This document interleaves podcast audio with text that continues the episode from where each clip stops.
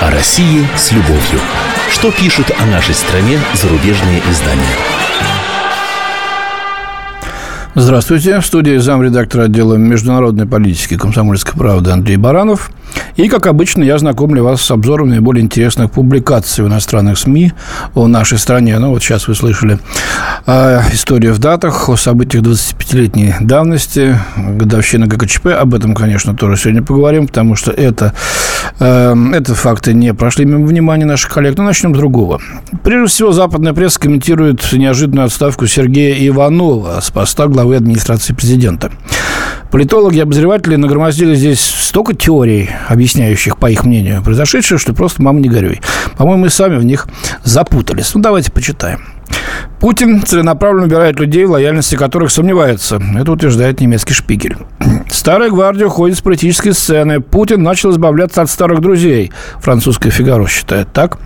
Впредь он планирует решать все единолично, утверждает немецкая Дивельт и проводит параллели со Сталином.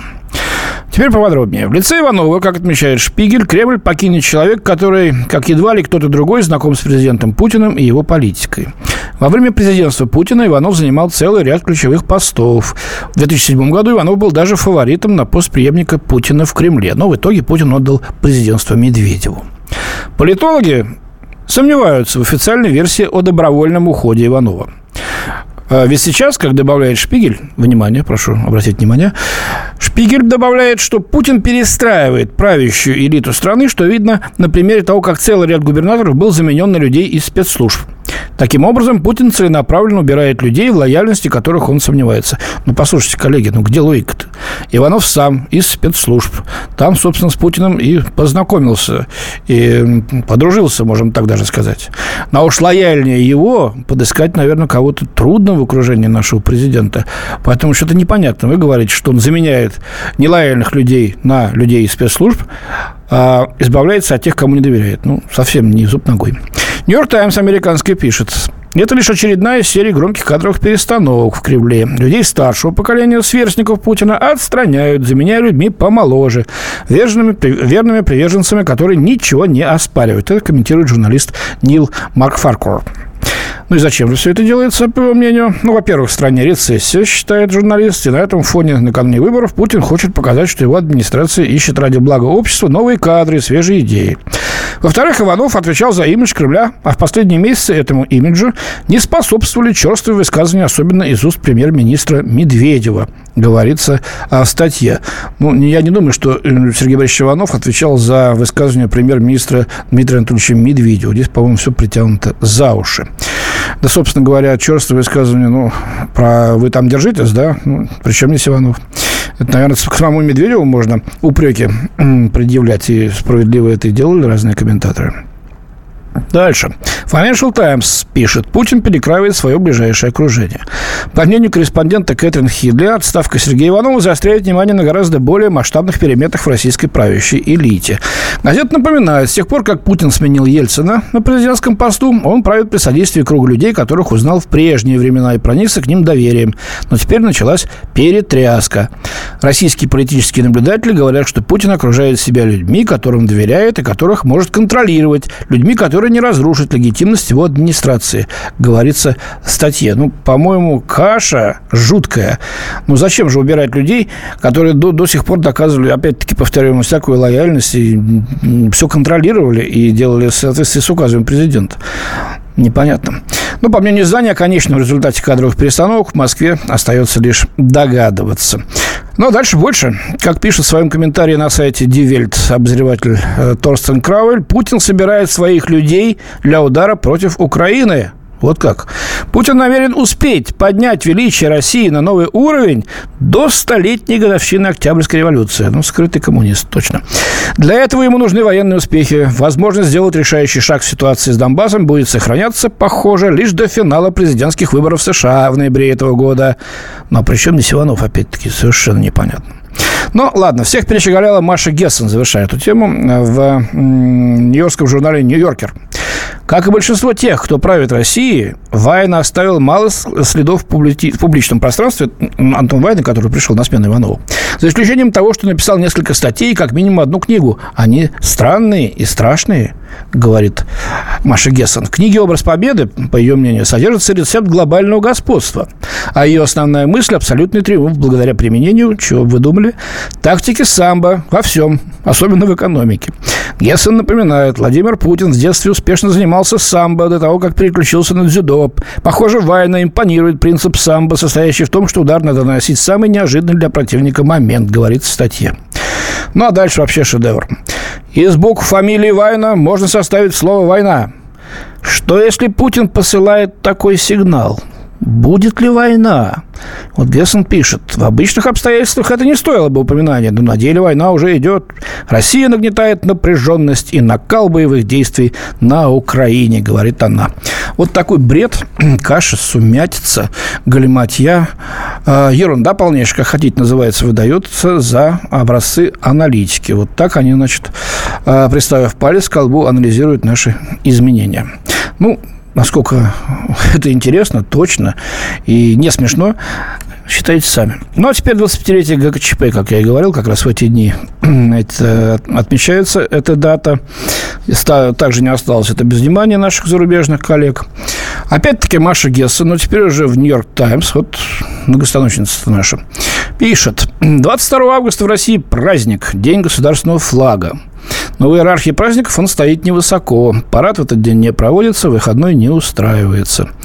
Ну, напомнив о событиях 91 года, Гессен дальше говорит следующее. Во многих книгах, опубликованных на Западе, а также в понимании некоторых российских интеллектуалов, три дня в августе 91 года были российской версии бархатных революций. Они увековечены в памяти о качестве кончины СССР.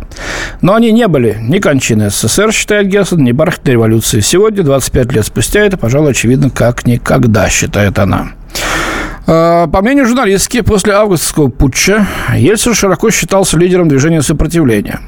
Он принял меры для того, чтобы завладеть всеми ключевыми советскими институциями, ну, структурами, наверное, скажем по-русски, да, и большая часть перешла к новой стране Российской Федерации. Ельцин и его помощники были убеждены, что, взяв власть над уже существующими структурами, принесут в Россию демократию быстрее и менее болезненно, чем путем их уничтожения.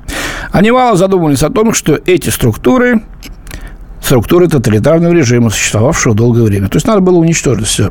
И армию, и экономические какие-то институты, и э, гражданские заведения. Ну, все вообще под каток, под бритву.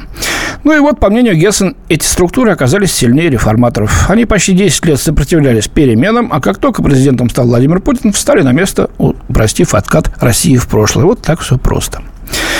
А, Марк Беннетс в британской «Таймс» говорит, что волна ностальгии по Советскому Союзу стерла события 91 года из коллективной памяти в России. Приводит данные опроса Левада-центра. Только 50% россиян смогли правильно ответить на вопрос, а, что произошло 19-21 августа 1991 года. И лишь 8% э, респондентов расценили это событие как победу демократии. И лишь 16 заявили о том, что они вышли бы на улицы сегодня, чтобы предотвратить захват власти коммунистами.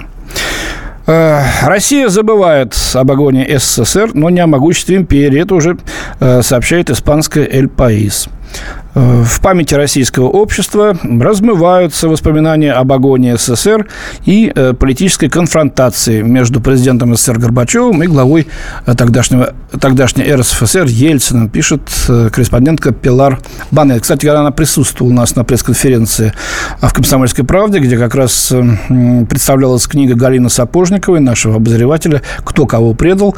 Как вы слышали перед моей передачей, сегодня вечером будет очередной э, кусок э, представлен на радиостанции «Комсомольская правда» Галиной э, с мнением экспертов и обсуждением. Так вот, э, по мнению автора, сегодня российское общество предпочитает более широкую историческую перспективу и других героев, которые ассоциируются с мощью царской империи. А, да, про Сталина говорили, теперь вот про царскую империю вспомнили, да? В этом контексте проходит 25-летие попытки госпереворота.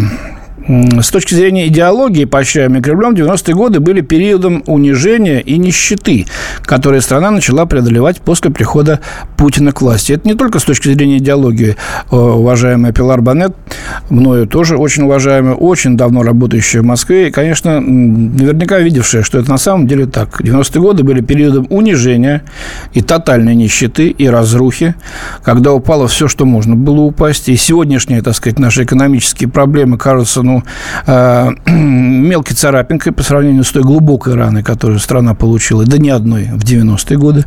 И сейчас мы их преодолеваем. После прихода к власти Путин эклектично возразил символы прошлого царского орла, мелодию советского гимна, вот, а в своей программе делает упор на укрепление связи с постсоветскими странами, как пишет автор. Ну и, наверное, правильно делает. Начнем с постсоветских. Будем возражать то, что было. У меня на сегодня все. До свидания. Судья был замредактор отдела международной политики комсомольской правды Андрей Баранов. О России с любовью. Что пишут о нашей стране зарубежные издания?